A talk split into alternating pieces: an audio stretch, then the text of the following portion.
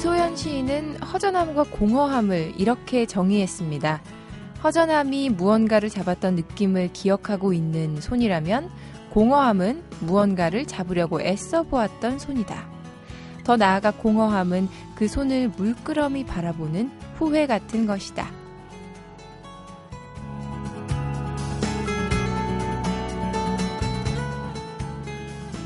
시간을 왜 손가락 사이로 빠져나가는 모래알 같다라고 하는지 매년 이맘때마다 실감하곤 하죠.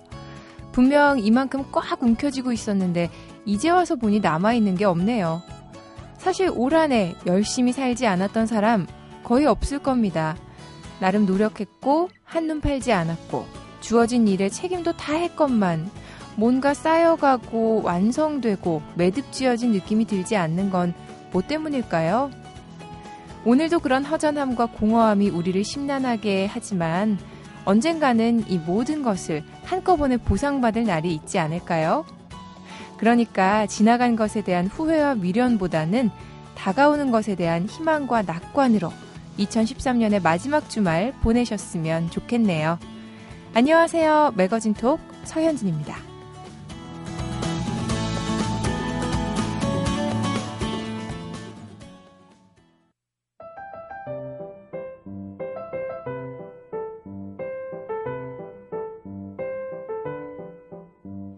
교수신문이 선정한 올해의 사자성어 순리를 거슬러 잘못된 길을 고집한다는 뜻의 도행 역시라고 하던데요.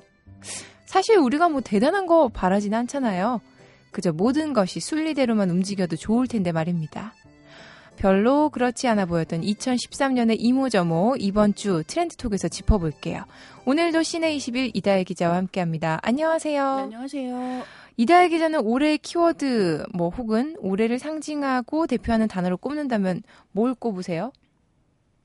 이게 사회적인 의미를 갖는 단어와 음. 저 개인에게 특별한 의미를 갖는 단어가 다 있을 텐데 개인 뭔가 재밌는 게 나올 것 같은데 쓸쓸함, 쓸쓸함, 외로움, 공허. 정말 지난주에 그 무한도전에 김재동 씨가 나오셨더라고요. 네. 그래서 그 잠깐 웃겼다면서요? 되게 웃겼다면서요? 어, 그 등에다가 이렇게 거대한 마이크를 꽂고 나오셔가지고 안경 안 끼고 음. 정말 저는 그걸 보면서 마이크 빼면 마치, 아무것도 없는 인생 마치 외로움이란 단어가 한 사람이 음. 인간으로 화한 것 같은 강렬한 느낌을 받았습니다. 그러면서 저는 어 조심하면 조심하지 않으면 내가 음. 저 위치에 가 있는 것이 아닌가라는 음. 생각을 하면서 새해에는 좀 더 분발하기로 마음을 먹었어요. 그래요. 이게 너무 혼자 있는 거에 익숙해지다 보면은 네. 그렇습니다. 익숙해진다고요? 네. 익숙하진 않죠. 아무리 아무리 계속 혼자 네. 있어도 익숙하진 않습니다. 이게 이 쓸쓸함이나 외로움이라든가 이런 것들이 단순히 물리적으로 같이 있고 뭐 혼자 있고 이런 차이도 있겠지만 네. 어 저는 최근에 특히나 이 SNS가 붐이 되면서 그다음에 이제 일상의 모든 순간에 SNS가 또 같이 하게 되면서 네. 아, 이 인터넷 세상에서 뭔가 잠깐 그 뭐랄까 온라인 상태를 하지 않는다는 것 자체가 오프라인이 된다는 게 좀 외로움을 더 증폭시키는 역할을 하는 게 아닐까. 이전에 없었던 느낌. 예 그런 느낌이 생기는 게 아닐까라는 생각도 하게 되고 굉장히 좀 복잡한 심경이었네요. 네, 뭐 보니까 시내 21에서는 잉여라는 단어로 올해의 네. 단어로 꼽았는데 그러고 보니까 잉여 참 여기저기 많이 쓰였던 것 같기도 하고. 그 굉장히 열심히 네. 살았는데 내가 쓸뭐 없는 사람이 된 게 아닌가. 어, 끔찍해요, 그 기분. 예, 그렇죠. 그러니까 이미 다 자기 자리가 있는데 나는 그 자리를 못 찾고 있는 게 아닌가라는 굉장히 씁쓸한 마음에서 시작이 되는 그런 이야기인데 네. 처음에는 어떻게 보면 약간 슬픈 자기 인식에서 출발을 했는데 이게 또 놀이의 코드가 된다는 것도 있고 굉장히 복합적인 의미를 갖는 단어가 된 게 아닌가 생각을 해요. 저는 개인적으로 잉어왕이라는 웹툰을 좋아합니다. 잉여들 얘기예요. 잉어 붕어 막 나오고 이런 친구들 얘기. 자, 2013년 사회 현상 한번 네. 정리를 해보겠습니다. 첫 번째는 뭔가요? 어, 잉어 왕에 이어서 하기에는 참 거시기한 소재라고 생각합니다만 네. 갑을 논란이 있었죠. 올해 사실 갑을 논란 빼고 얘기할 수 없을 것 같아요. 아 맞아요. 갑을 원래 이제 을. 갑을이라는 말이 이제 그런 뭐 계약서 쓰고 이럴 때 많이 나오는 단어고 일상적으로 쓰이는 단어는 아니에요. 그런데 어, 언젠가부터 어떻게 보면은 이 남영유업에서 영업사원이 대리점 주에게 제품 밀어내기를 강요하면서 뭐 그 녹음 파일이 공개가 되고 뭐 이러면서 네. 화제가 됐지만 이 화제가 된 사건 하나만 갖고 그러는 게 아니죠. 이 사건이 터지면서 모두들 내가 을로 당했던 것, 아. 예. 그 다음에 내가 겪었던 갑의 횡포 이런 것들이 수면 위로 떠오르는 계기가 된 것 같고요. 슈퍼갑이라는 단어도 이제 생겼잖아요. 슈퍼갑. 그렇죠. 아우, 그리고 슈퍼갑이야. 많은 경우에 저도 이제 물론 회사에 속해서 하는 일도 있지만 회사에 속해서 하지 않는 이제 개인적으로 하는 일들도 있잖아요. 그러면 가만히 네. 이렇게 따져 보면 을도 아니고 이제 그런 네. 얘기 하거든요. 병이 네, 병이나 정이라고 갑을 병정 이렇게 가는데 그렇죠. 거기 580까지가 있으면 난 580번째 될 것이다.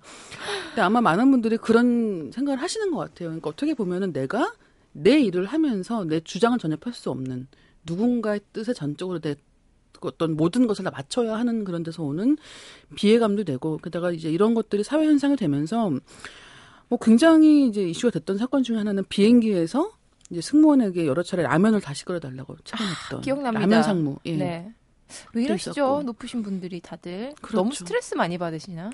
일하시느라 그렇게 이해하고 넘어가기에는 너무 이제 이런 과한 사건이 일어나다 보니까 네. 특히나 뭐 호텔 직원을 때린 제빵업체 회장님도 계셨고 음. 근데 이런 일들이 특히 그 제빵업체 같은 경우는 결국은 이제 그 회사의 문을 닫았는데 어머 닫았어요 그러면서 음, 그럼 그 직원들은 또 어떻게 되는가? 그러니까 이게 너무나 복잡하게 얽혀 있는 문제들인 거예요. 말입니다. 그래서 우리 사회가 좀 더 이제 약간 각박해지는 어떤 단면을 보여주는 게 아닌가 생각을 해요. 그냥 끝까지 가는 꼴을 봐야지 이제 사람들이 음 그래 끝났어 그렇죠. 생각하는 것 같고 네. 보니까 또 저는 안타까운 게 뭐 말씀하신 것처럼 뭐 무슨 회장님 무슨 상무님 이런 것들 결국에는 단발적인 사건 사고만으로 끝나는 것 같다는 생각이 많이 들어요. 냄비 그렇죠. 근성들 우리나라 네. 사람들 잠깐 와 이렇게 해서 화제가 됐다가 또 금방 잊어버리는 거예요. 그러니까 이게 이 가불 논란이라는 게 단순히 어떤 사건 때문에 이슈가 되는 게 아니라 네. 인간에 대한 예의를 지켜가는 게 가장 기본이거든요. 근데 이제 그런 걸 너무 망각하고 있는 게 아닌가라는 생각이 듭니다.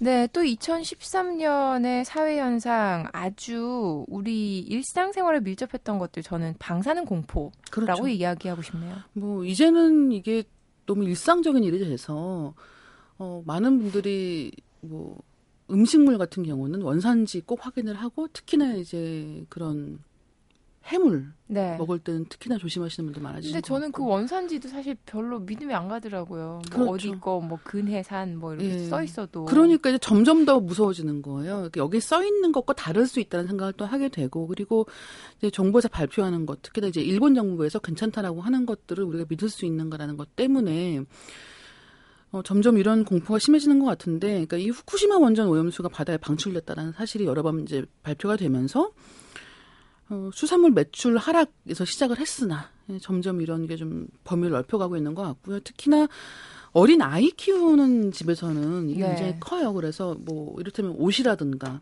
음. 장난감이라든가 일단은 몸에 닿는 모든 것들을 좀 조심해서 봐야 되는 게 아닌가. 그리고 약간은 또 이렇게 예민하신 분들은 집에 아예 그런 측정기를 주시는 분들도 계시더라고요. 근데 그것도 소용 없다고 뉴스에 네, 나왔는데. 그렇더라고요. 그리고 약 올리는 게 아니라. 네.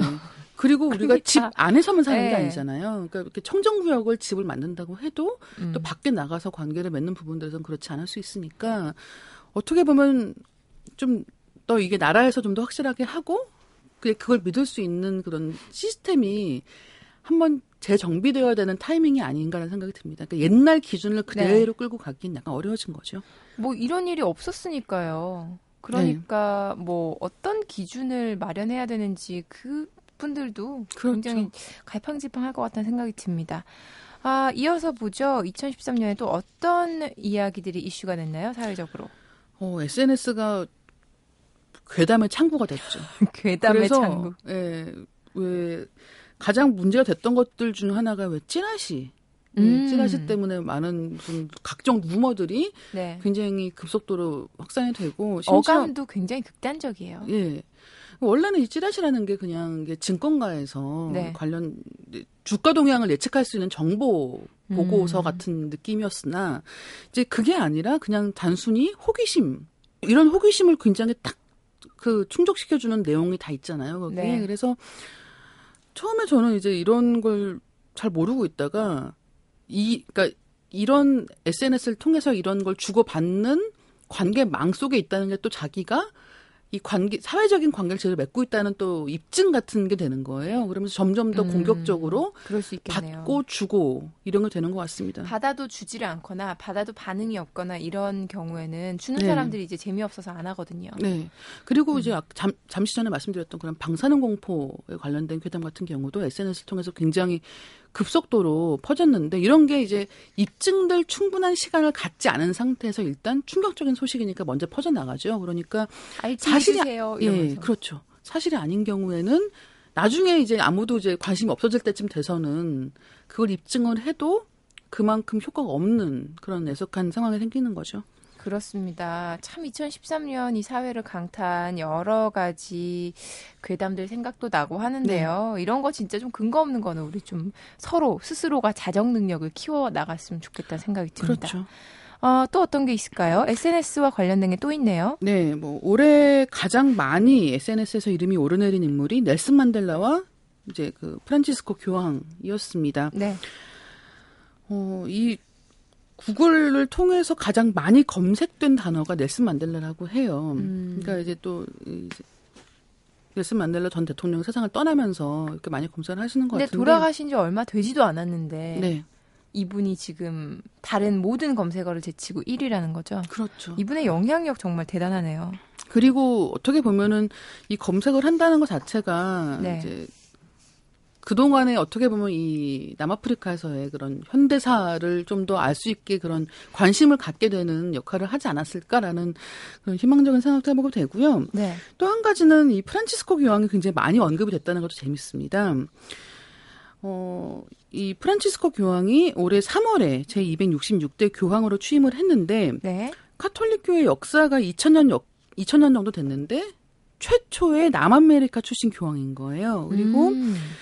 이제 또한 그런 뭐 이런 얘기를 많이 했죠. 주가 지수가 2포인트 하락하는 것은 뉴스가 되는데 집 없는 노인이 거리에서 죽어가는 것은 뉴스거리가 안 될 수 있는가? 음. 또 경제 권력을 휘두르는 사람들은 아직도 부유층의 수, 투자 소비 증가가 저소득층의 소득 증대로까지 확대될 것이라는 낙수 효과를 말하고 있지만 이는 잔인하고 순지한 믿음이다. 음. 이런 낙수 효과에 대한 비판적인 발언 같은 것들은 어떻게 보면 약간 좀 진보적인 경제학자들은 많이 얘기를 해왔지만 이런 이야기를 이제 교황이 하면서 좀 더 관심을 환기시키는 역할을 하고 있는 것 같아요. 그리고 파격적인 분인데요. 예, 그렇죠. 그리고 어떻게 보면 이제 그런 정, 종교 지도자들이 정치적인 발언을 애써 하지 않고 그런 거를 하지 않는 게 마치 이제 어떤 미덕처럼 예, 미덕처럼 느껴지는데 오히려 그 반대로 가는 것 같아요. 그러면서 어, 점점 더 많은 관심을 모으고 있는 것 같습니다.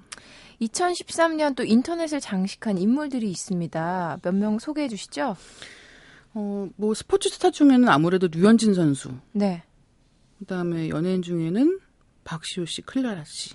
오, 네, 클라라 씨는 뭐 네. 네, 많은 분들이 좋아하시더라고요. 제 주변 남자분 중에 클라라 씨를 안 좋아하는 사람이 없더라고요. 그렇죠. 안 좋아하는 사람을 찾아야 될 정도로 모든 음, 분들이 그렇습니다. 예, 어, 뭐 굉장히 인상적인 시구가 있었죠. 음. 예. 그런 것도 있었는데 어, 그 중에 이제 뭐 윤창중 씨나 박시우 씨 같은 경우는 성추문이라는 좀 안 좋은 것 때문에 이슈가 됐었고. 2013년이 이분들에게는 악몽이겠어요. 그렇죠. 근데 이제 뭐 좋은 소식은 아무래도 이제 류현진 선수가 워낙 네. 그 미국 에레자저스 유니폼을 입은 다음에 성적이 좋아서 어, 어떻게 보면 경기를 보고 또 경기 끝난 다음에 뉴스 찾아보고 이런 것들이 굉장히 즐거운 낙이 됐던 것 같아요. 그래서 네 정말 잘했습니다. 네 인기 검색어에 오를 수밖에 없었던 것 같은데 류현진 선수가 이제 물론 한 해 내내 화제가 됐지만 추신수 선수 활약도 굉장히 인상적인 한 해였죠. 특히나 얼마 전에 이제 텍사스와 7년에 1억 3천만 불의 계약을 하면서 또 많은 주변 남자들이 네. 내가 그때 야구를 그만두지 않았다면이라는 말을 하게 만드는 어, 어쨌든 그런 얘기합니까? 어쨌든 그렇습니다. 그래서 뭐 내가 그때 테니스를 그만두지 않았다면 뭐 각, 각양 각색의 버전이 있는데 네. 그런 말을 할 정도로 굉장히 그러니까 뭐 한국인 출신 메이저리거라는 말 필요 없이 네. 그냥 굉장히 가장 성공한 메이저리거 중에 한 사람이 됐기 때문에 예, 추신 선수는 앞으로도 계속 좋은 활약 보여줬으면 좋겠습니다. 정말 대단합니다. 그리고 아직 2013년이 끝나지 않았고 또 이 열풍도 끝나지 않았네요. 변호인 신드롬. 네. 네. 변호인 신드롬 있었고 뭐 굉장히 빠른 속도로 관객몰이를 하고 있는 영화고 하루에 뭐한 110만 명씩 보고 있으니까 보셨어요? 네, 저도 봤어요. 아. 네. 기자 시사로도 한번 봤고 일반 그냥 상영할 때로 가서 봤었는데 확실히 네. 일반 상영할 때 분위기가 훨씬 더 좀 뜨거운 이제 그런 느낌이 있었고 음. 이제 변호인 신드롬하고도 맥을 같이 하는 느낌이 있는데 안녕들 하십니까 대자보 이야기를 안 할 수 없을 것 같습니다. 네 맞아요.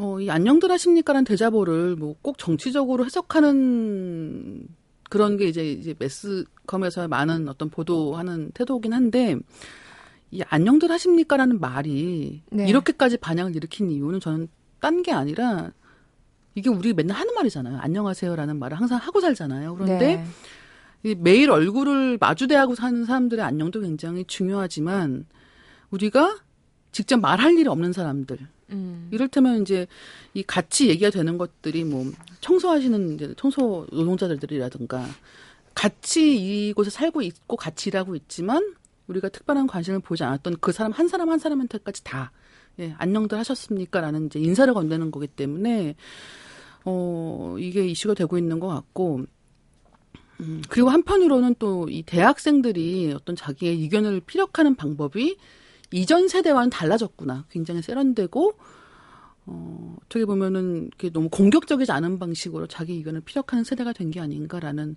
어, 좋은 생각도 들었습니다. 뭐 고등학교, 중학교 할 것 없이 안녕들 하십니까 대자보 이제 연쇄적으로 네. 뭐 여기저기 붙었다는 이야기들이 있는데요. 참 이렇게 쭉 정리를 하니까 2013년 굉장히 길었다면 길었던 것 같은데 엄청 짧게도 느껴지고요. 네. 어떤 생각 드셨나요? 어, 어떻게 보면 힐링이라는 키워드는 한 해 전에 지나갔지만 네. 아직까지 다들 힐링을 필요로 하고 있는 것 같아요. 약간 허세스러운 네. 느낌의 그 힐링 말고 진짜 네, 진짜. 힐링. 네. 네. 그래서 어, 부디 2014년에는 음, 안녕들 하십니까? 보단 좀 더 기운차게 네. 네, 인사를 건넬 수 있었으면 하는 바람입니다. 네. 아, 재밌었고요. 2014년에 우리 좀 더 좋은 소식들로 함께 만나 뵀으면 좋겠습니다. 시내21 이다혜 기자와 함께 했습니다. 고맙습니다. 네, 감사합니다. MBC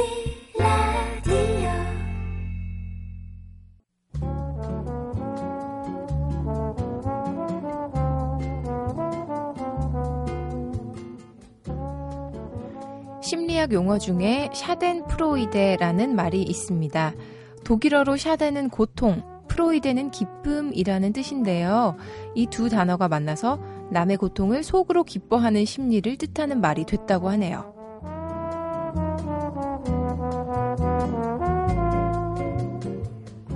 인정하고 싶지 않지만 사람은 남의 불행을 곧 나의 행복으로 여기는 심리가 있다고 합니다. 다른 사람의 불행을 보면서 어, 불행이 나를 피해갔어 하는 사실에 안도하고요. 잘 나가던 사람이 몰락하면 은근 잘 됐다는 쾌감을 느끼기도 하죠.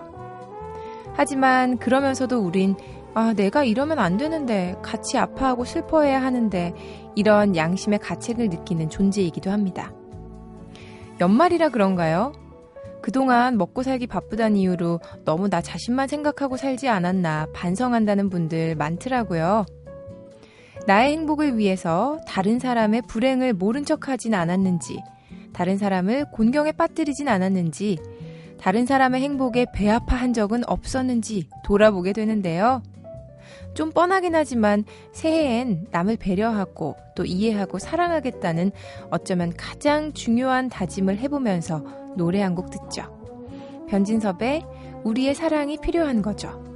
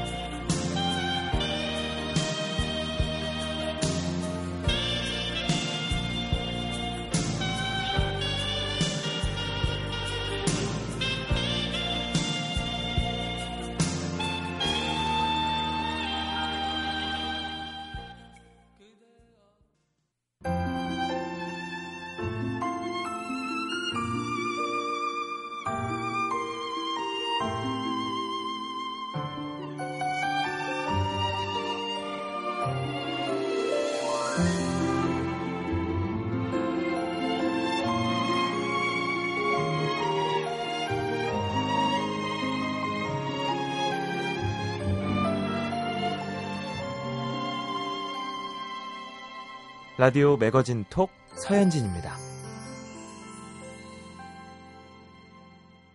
올해 적자였는지 흑자였는지 전체 매출은 얼마였고 순수익은 얼마였는지 내년 매출 목표는 얼마로 잡아야 할지 올해 결과를 토대로 내년 전략을 짜는 기업들 많을 겁니다. 이번 달 비즈니스톡에서는요. 전략 세울 때 유의해야 할 점들 살펴볼게요. 오늘도 동아 비즈니스 리뷰 김남국 편집장과 함께합니다. 안녕하세요. 반갑습니다. 어, 신년 계획 요즘 다들 세우는데 편집장님도 세우셨나요? 네, 저도 개인적으로요. 매년 초에 가족들하고도 계획을 세우고요. 네. 회사에서는 회사대로 이렇게 계획을 세웁니다. 어, 어떤 계획인가요? 어, 사업적으로는 뭐 이제 새로운 사업을 하나 이렇게 시작하는 어, 그런 계획이 있고요. 네. 음, 저 개인적으로는 몸이 좀 안 좋아서 아, 체력을 좀 강하게. 아, 어디 가요? 아, 이게 좀, 좀 약간 옛날 스타일의 병인데 좀 폐렴 때문에 좀 조금. 폐 렴이요? 예. 근데 요즘에 좀 뜨는 병이라고 합니다. 저 많이, 고령 인구가 많아지면서. 예. 많이 못 드신 분들 영양이 좀 부족한 아, 예. 그래서 좀 후진국형 질병 아니냐 뭐 이런 질타도 예, 받고 그랬습니다. 이게 웃을 일이 아닙니다. 네, 정말 네, 네. 새해에는 더 예, 건강해지시기 바랍니다. 저도 좀 약간 앞만 보고 달리는 스타일이었는데 음. 많이 돌아보게 됐어요, 사실. 맞아요. 예. 또 자녀분들도 있으니까 네, 네, 네. 아빠가 아프면 어떡해요. 그러니까요. 기둥이 무너지는 그래서 많은 분들 진짜 이렇게 특히 이제 앞만 보고 달리는 한국인들 정말 많으신데 네. 어, 이렇게 한 번쯤 저는 굉장히 많이 돌아보게 됐거든요. 그렇습니다. 예. 앞만 보고 달린다고 뭐 제일 빨리 가는 거 아니잖아요. 그렇죠. 전략을 잘 세워야 되는 건데. 맞습니다. 예. 오늘 그래서 우리가 전략에 대해서 이야기를 한번 나눠볼게요. 네 네 네. 그 전략이라고 하면 약간 좀 어렵게 받아들이시거나. 어렵다기보다 좀, 좀 무섭다거나 혹은. 무섭다기보다 뭐랄까 너무 약삭 발라 보여요. 왠지 네. 전략가 뭐 이러면은 머리 되게 많이 굴릴 네네. 것 같고 이런 느낌? 그 전략이라고 하는 게 이제 원래 군대에서 시작된 음. 어, 말입니다. 전략. 네. 그래서 이제 경영학에서 이제 기업들이 이제 그 활동을 하다 보니까 이제 전략이 좀 필요할 것 같다. 그래서 이제 아주 새로운 학문이에요, 사실은. 어, 음. 어, 20세기 전까지는 아예 없었던 학문입니다. 근데 이제 지금은 뭐 굉장히 곽광받고 있는 그런 분야입니다. 그렇죠. 인간관계에도 하물며 그 좋아하는 사람끼리의 관계도 전략이 필요한단 네. 말이죠. 거의 모든 인간관계, 사람의 삶에서 사실 전략이 없으면 네. 어, 남들보다 이렇게 좋은 성과를 내기 어렵다. 이제 이런 인식들은 좀 확산이 되고 있는 것 같습니다. 어떻게 생각하세요? 전략, 전략에 대한 오해들도 있을 것 같고, 저도 뭐 좀 전에 약삭 빨라 보인다, 뭐 네. 이런 이야기도 했는데, 많은 분들이 갖고 계신 오해가 있을 것 같습니다. 네. 그, 제가 이제 기업 현장도 많이 이렇게 보게 되고요. 또, 개인적으로도 이렇게 경험을 하다 보면, 네. 전략하면 가장 먼저 사람들이 떠오르는 게 숫자 목표입니다. 음. 예를 들면 뭐 자영업을 하시는 분 올해 짜장면 집 해서 어뭐 3억 원 매출을 했다. 그러면 아 내년에는 10% 정도는 올려야지. 그래서 3억 3천만 원을 매출로 해서 가보자. 뭐또 이제 도전적인 분들은 5억을 해보자, 10억을 해보자, 뭐 이제 음. 이런 식의 그 숫자 네. 목표를 중심으로 어, 생각하시는 분들이 많습니다. 개인적으로도 목표를 세울 때요. 네. 어, 올해 뭐 연봉 얼마를 받아서 총 수입이 얼마였는데 내년에는 좀 뭐 5천만 원을 더 벌어보자. 뭐 이렇게 접근하는 경우가 많거든요. 저도 그렇거든요. 네. 지금은 한 달에 뭐 얼마씩밖에 적으면 못하니까 뭐 네. 50만 원씩 늘려보자. 맞습니다. 이런 식으로. 예, 예, 예. 그런데요, 그게 아주 좋은 전략은 아닙니다. 음. 왜 그러냐면 더 열심히 해보자라는 얘기는 포함이 돼 있죠 그 안에. 그런데 이거는 엄밀하게 얘기하면 전략이 아니라 전망이에요. 예. 전망. 예. 이, 내가 이렇게, 이렇게 열심히 하면 이 정도 더 벌겠지. 뭐 이런 얘기거든요. 그래서 어떻게 열심히 할 건데라고 하면 딱히 뾰족하게 그렇죠. 대답할 거리가 없어요. 그냥 더 열심히 하자. 하던 대로 더 예. 열심히 하면 되지 뭐. 뭐 밤잠 좀 줄이지 뭐 이런 예, 거밖에 네, 안 나오는 거거든요. 저도 참 그래서 뭐 영업 사원들은 뭐 음, 뭐 하루에 다섯 사람 만났으면 여섯 사람 만나지 뭐 이거거든요. 네. 네. 그래서 사실은 어, 크게 전략적으로 훌륭한 음. 전략이다라고 절대 볼 수 없습니다. 그럼 뭐가 훌륭한 전략이에요? 이제 이런 식으로 접근할 때 결정적인 문제가 하나 있어요. 뭐죠? 뭐냐면 상황에 대한 진단이 안 됩니다. 그러니까 예를 들면 내가 이제 영업사원인데 어, 어떤 분야 이렇게 뭐 작년도 올해도 그저 그랬어라고 생각하시는 분들 되게 많으실 거예요. 네. 내가 뭐 예를 들면 짜장면을 팔고 있는데 그저 그랬어. 근데 음. 숫자 목표를 세워버리면 왜 이게 상황이 그저 그런지에 대한 상황 진단이 빠져버리거든요. 저 지금 소름 돋았어요. 예. 그래. 정말. 예. 어, 어, 정말. 굉장히 예. 깊이 있게 보시네요. 그래서 사실은 훨씬 숫자 목표보다 중요한 게 뭐냐면 상황에 대한 냉철한 진단입니다. 근데 제가 아는 CEO분은요, 이렇게 부하 직원들이 어, 올해 한 30% 매출 늘려보겠습니다. 이렇게 가져오면 그래, 넌 좀 머리가 없구나. 이렇게 판단을 하신다고 하더라고요. 아... 어, 그냥 우직하게 열심히 더 30%더 열심히 일해보겠다 이런 거죠. 예. 네. 그럼 머리가 이제 좀 빨리빨리 안 돌아가는 사람들은 그렇죠. 몸이 고생한다고 하잖아요. 그렇죠, 그렇죠. 네. 아니, 진짜 저, 제가 약간 그런 스타일이어서 막, 네. 뭐, 말씀하신 것처럼. 보기에는 안 그러신 거 되게 약삭 발라 보이죠. 아, 예. 아, 예. 아 진짜 그렇군요. 늘 그래서 아 어떻게 하면 말씀하신 것처럼 지난 몇 년간 별 발전이 없는 것 같아 그런 네 생각 좀 많이 하거든요. 그러면 자기에 대해서 네. 냉철하게 돌아봐야 돼요. 난왜 네. 발전이 없었을까? 그렇죠. 그래서 원인을 진단을 해봐야 됩니다. 제가 이제 기업의 사례를 하나 좀 말씀을 드릴게요. GE라고 하는 회사가 있어요. 네, GE. 제너럴 일렉트릭이라는 회사인데요. 네. 뭐 이게 좀 약간 소비재가 별로 없어요. 막 냉장고 정도밖에 없고요. 다 음. 이렇게 산업재예요. 병원에 가 보면 CT, MRI 이런 거 다 GE 제품입니다. 굉장히 네. 큰 회사고 어, 세계적으로 아주 존경받는 회사인데 얘네가 이제 뭐 로켓 엔진도 만들고 뭐 음. 원자로도 만들고 뭐 이런 회사인데 근데 GE의 그 사장 하셨던 회장 하셨던 분이 잭 웰치라고 이제 되게 유명한 예, 그런 네. 분입니다. 이제 그분이 이제 원자로 사업부 원자력 사업부에 이렇게 보고를 받았어요. 근데 스리마일 섬에서 엄청 큰 원전 폭발 사고가 일어나갖고 사실은 이게 되게 좀 미래가 좀 불확실한 상황이었는데 숫자 중심의 목표를 당연히 걔네들은 하던 대로 한 거죠. 음. 그래서 내년에도 한 번 10% 정도 더 수주를 받겠습니다. 이런 식으로 보고를 한 거예요. 근데 이게 가만히 생각을 해봐도 어 이게 쓰리마일섬 원전 사고가 일어나서 이게 원전 수주 신규 수주 자체가 근본적으로 어려움이 있을 수 있다. 왜 그러냐면 사실 원전 큰 사고가 한 번 일어나면 네. 원전 안전성에 대한 뭐 이게 엄청난 이 불만 같은 게 이렇게 음, 지금 의구심이 되게 지금도 일본 그렇잖아요. 네. 그래서 사실 우리나라도 이제 그런 압력이 되게 커지고 있거든요. 그런 상황을 감안했을 때 사업계획론을 완전히 제대로 현상 분석해서 다시 짜오라 이렇게 돌려보냈어요. 어. 이게 어정쩡한 CEO였으면 그냥 넘어갑니다. 그거 어, 네. 어, 열심히 노력해서 뭐 10% 20% 올리겠다는데 잘해봐라 이렇게 이제 이게 넘어가는 거죠. 음. 그러면 안 되는 거죠. 이게 이제 숫자 목표에는 그런 그 분명한 한계가 있습니다. 그래서 냉철하게 현실 진단해서 수주가 빵이 된다고 생각하고 다시 짜오라 이렇게 한 거예요. 음. 어떻게 했을까요? 수주 짜라. 새로 못하니까 네네. 원전 기존에 팔았던 거 유지 보수 쪽으로 집중하겠다. 음. 그리고 글로벌리 다른 시장 좀 공략해 보겠다. 뭐 신흥 시장이나 이렇게 이제 완전히 사업 전략이 달라져 버리는 거죠. 그래도 굉장히 그럴 듯하게 들리는데요. 오히려 더 구체적으로 느껴지고요. 그렇죠. 훨씬 음. 더 구체적으로 그러니까 냉철하게 현실 진단을 해 보면 훨씬 더 훌륭한 대안이 나오는 겁니다. 이제 그게 음. 전략의 출발점인 겁니다. 야, CEO가 그냥 앉아서 결제만 하는 게 절대 아니에요. CEO가요, 약간 네. 판단 잘못해서, 뭐 그냥 그대로 해봐 이랬으면 그 사업부 다 망했을 겁니다. 예. 어... 이제 매출, 뭐 어마어마한 매출 다 날아가는 거죠. 그러니까 이제 CEO가 내리는 결정 하나하나가 너무너무 중요한 거죠. 음, 예. 참 이게 정말 전략을 나만 잘 짜서 되는 것도 아니고 네네. 네. 주변에서 참 그렇게 끌어주고 땡겨주고 밀어주는 사람들이 그렇죠. 있어야 예. 되는 거군요. 아, 숫자에 너무 집중하지 말고 본질을 봐야 한다라고 하셨는데 그 외에는 또 어떤 전략 어떤 게 있을까요? 전략을 잘 짜기 위해서? 전략을 잘 짜기 위해서요. 또 네. 일반적으로 좀 어, 이렇게 빠지는 덫이 하나가요. 네. 열심히 하자는 거. 열심히 해야죠. 열심히 아니 요즘 세상이 어떤 세상인데 열심히 해야지. 당연히 그게. 네. 예. 그건 너무 기본인가요? 아니요. 어, 열심히 해서 망한 사례가 훨씬 더 많습니다. 예. 진짜요? 예. 아 그럼 열심히 하지 말고 그럼 뭐가 더 중요하단 말이에요? 저는 모르겠네요. 훨씬 더 중요한 전략이 있습니다. 네. 모든 걸 다 열심히 하려고 하면 망합니다. 아 선택과 집중을 선택을 하라. 선택을 해야 됩니다. 예. 그러니까 이제 대체로 잘 되는 회사들을 보면 기업이라고 하는 게 어마어마하게 많은 종류의 일들이 있거든요. 네. 거기에서 모든 걸 잘하자라고 주장하는 것 이게 뭐냐하면 어 만약에요 어떤 CEO가 와갖고 야 우리 하는 활동 모든 활동을 다 잘해 이렇게 말하는 CEO 있잖아요. 100% 네. 성과 잘 못 내십니다. 예. 음. 판매도 잘하고 마케팅도 잘하고 제품 기획도 잘하고 뭐, 뭐 생산도 잘하고 개인 차원도 마찬가지예요. 내가 네. 회사 생활도 잘하고 직장 일도 잘하고 뭐 아이도 완벽하게 돌보고 막 이런 모든 일들을 다 영어도 잘하고 수학도 지금까지는 이제 그래왔죠. 네. 예.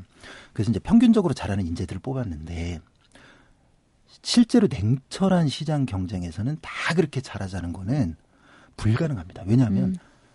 뭐 지구상에서 가장 큰 기업이라고 해도요 모든 자원을 다 갖고 있지 못해요. 예.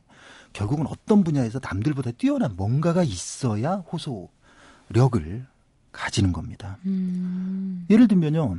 기아정차 요즘에 되게 잘 나가거든요. 되게 음. 경기 안 좋은데 몇 개 안 되는 정말 잘 나가는 기업인데. 네. 기아차는 이제 원래 엔지니어링 백그라운드가 되게 강해서 네. 튼튼한 차를 되게 잘 만들었는데 기아차는 이제 디자인이 좀 사실 잘 안 됐던 어, 그런 회사입니다. 여기도 어떻게 했냐? 디자이너를 정말 훌륭한 사람을 뽑았고요. 네. 그 사람한테 전권을 줬습니다. 그러니까 이제 옛날에 기아차는요, 이렇게 디자이너가 정말 예쁘게 디자인해도 음. 이게 과장, 부장, 임원 거치면서 이게 아 별로야 별로야 찌그러들었어요 이게. 어. 그래가지고 이게 이제 사장까지 결제 가면 거의 막 정말 이렇게 너무 보기 표정이 지금 아, 예, 아, 그러네요 표정이 오막오 이게 뭐야 뭐 이게 그게 그 엔지니어링 background 사람들은 엔지니어링만 보이거든요. 음. 근데 다 회사의 주요 의사결정권자가 다 공학자들이었던 겁니다. 공학 출신이었던 겁니다. 디자인에 대해서 일체 관심이 없었던 거죠. 그래서 음. 굉장히 유려한 디자인이 완전히 찌그러져서 나와가지고요. 사실 그것 때문에 잘 안 팔려가지고 요즘에 다 포장이 중요하죠. 네, 고객들이 되게 예쁜 차 좋아하거든요. 네. 그러니까 이제 그런 거를 극복을 했는데 어떻게 했냐? 디자인으로 완전히 선택과 집중을 한 겁니다. 모든 것을 다 잘하려고 하지 말고 선택과 집중을 해라. 그러니까 저는 이제 확실하게 CEO를 평가할 수 있는 기준이 하나 있어요. 뭐요? 회의를 쫙 들어봐서 모든 걸 다 잘하자라고 얘기하는 CEO는 네. 어, 지금까지 이렇게 굉장히 많은 CEO들을 봤는데 네, 전반적으로 성과가 예, 별로입니다. 어, 확실히 잘하는 CEO는요. 확실한 메시지가 있습니다. 음. 올해의 주된 목표는 이거다. 이쪽 음. 방향이다. 이거에 대해서 이렇게 명확하게 제시를 하면 조직원들이 다 따라오게 돼 있거든요. 음. 물론 이제 그 방향이 시장에서 원하는 것, 어, 당시 이제 필요한 거 이런 거고 맞아야 되지만 기본적으로 선택을 하느냐 못하느냐 요 차이는 굉장히 큰 것 같습니다. 확실한 메시지가 없으면 사실 밑에 네. 사람들로서는 그냥 갈팡질팡할 수밖에 없거든요. 그러면. 어, 참 오늘 중요한 거 많이 배웠네요. 네. 이거 외에도 전략을 잘 짜기 위한 여러 가지 네. 방법들이 있겠지만 오늘 요거 배운 거 정도만 해도 네. 정말 숫자 위주이기만 했던 저의 네. 새해 전략 네. 다시 한번 수정하는 데는 네. 정말 많은 도움이 될 것 같습니다. 상황 판단에 대한 진단이 우선이다. 선택과 집중을 해라. 모든 걸 다 잘할 수는 없는 거죠. 그렇죠. 그렇죠. 확실한 메시지를 가지고 선택과 집중을 해라. 아, 재밌었습니다. 비즈니스톡 오늘은요. 전략 세울 때 유념해야 할 것들 살펴봤고요. 우리 김남국 편집장님도 그러셨지만 저희도 지금 듣고 계신 청취자 여러분들도 네. 새해 맞이해서 무언가 새로운 계획, 전략 짜는데 오늘 시간이 많은 도움이 되셨으면 좋겠습니다. 전략 짜기 전에 우리 김남국 편집장님은 건강부터 챙기시는 아, 예. 걸로. 열심히 챙기겠습니다. 네. 네. 새해에는 폐렴과 안녕하는 네. 새해. 네. 정말 건강한 새해 맞이하시기 바랍니다. 네. 고맙습니다. 감사합니다.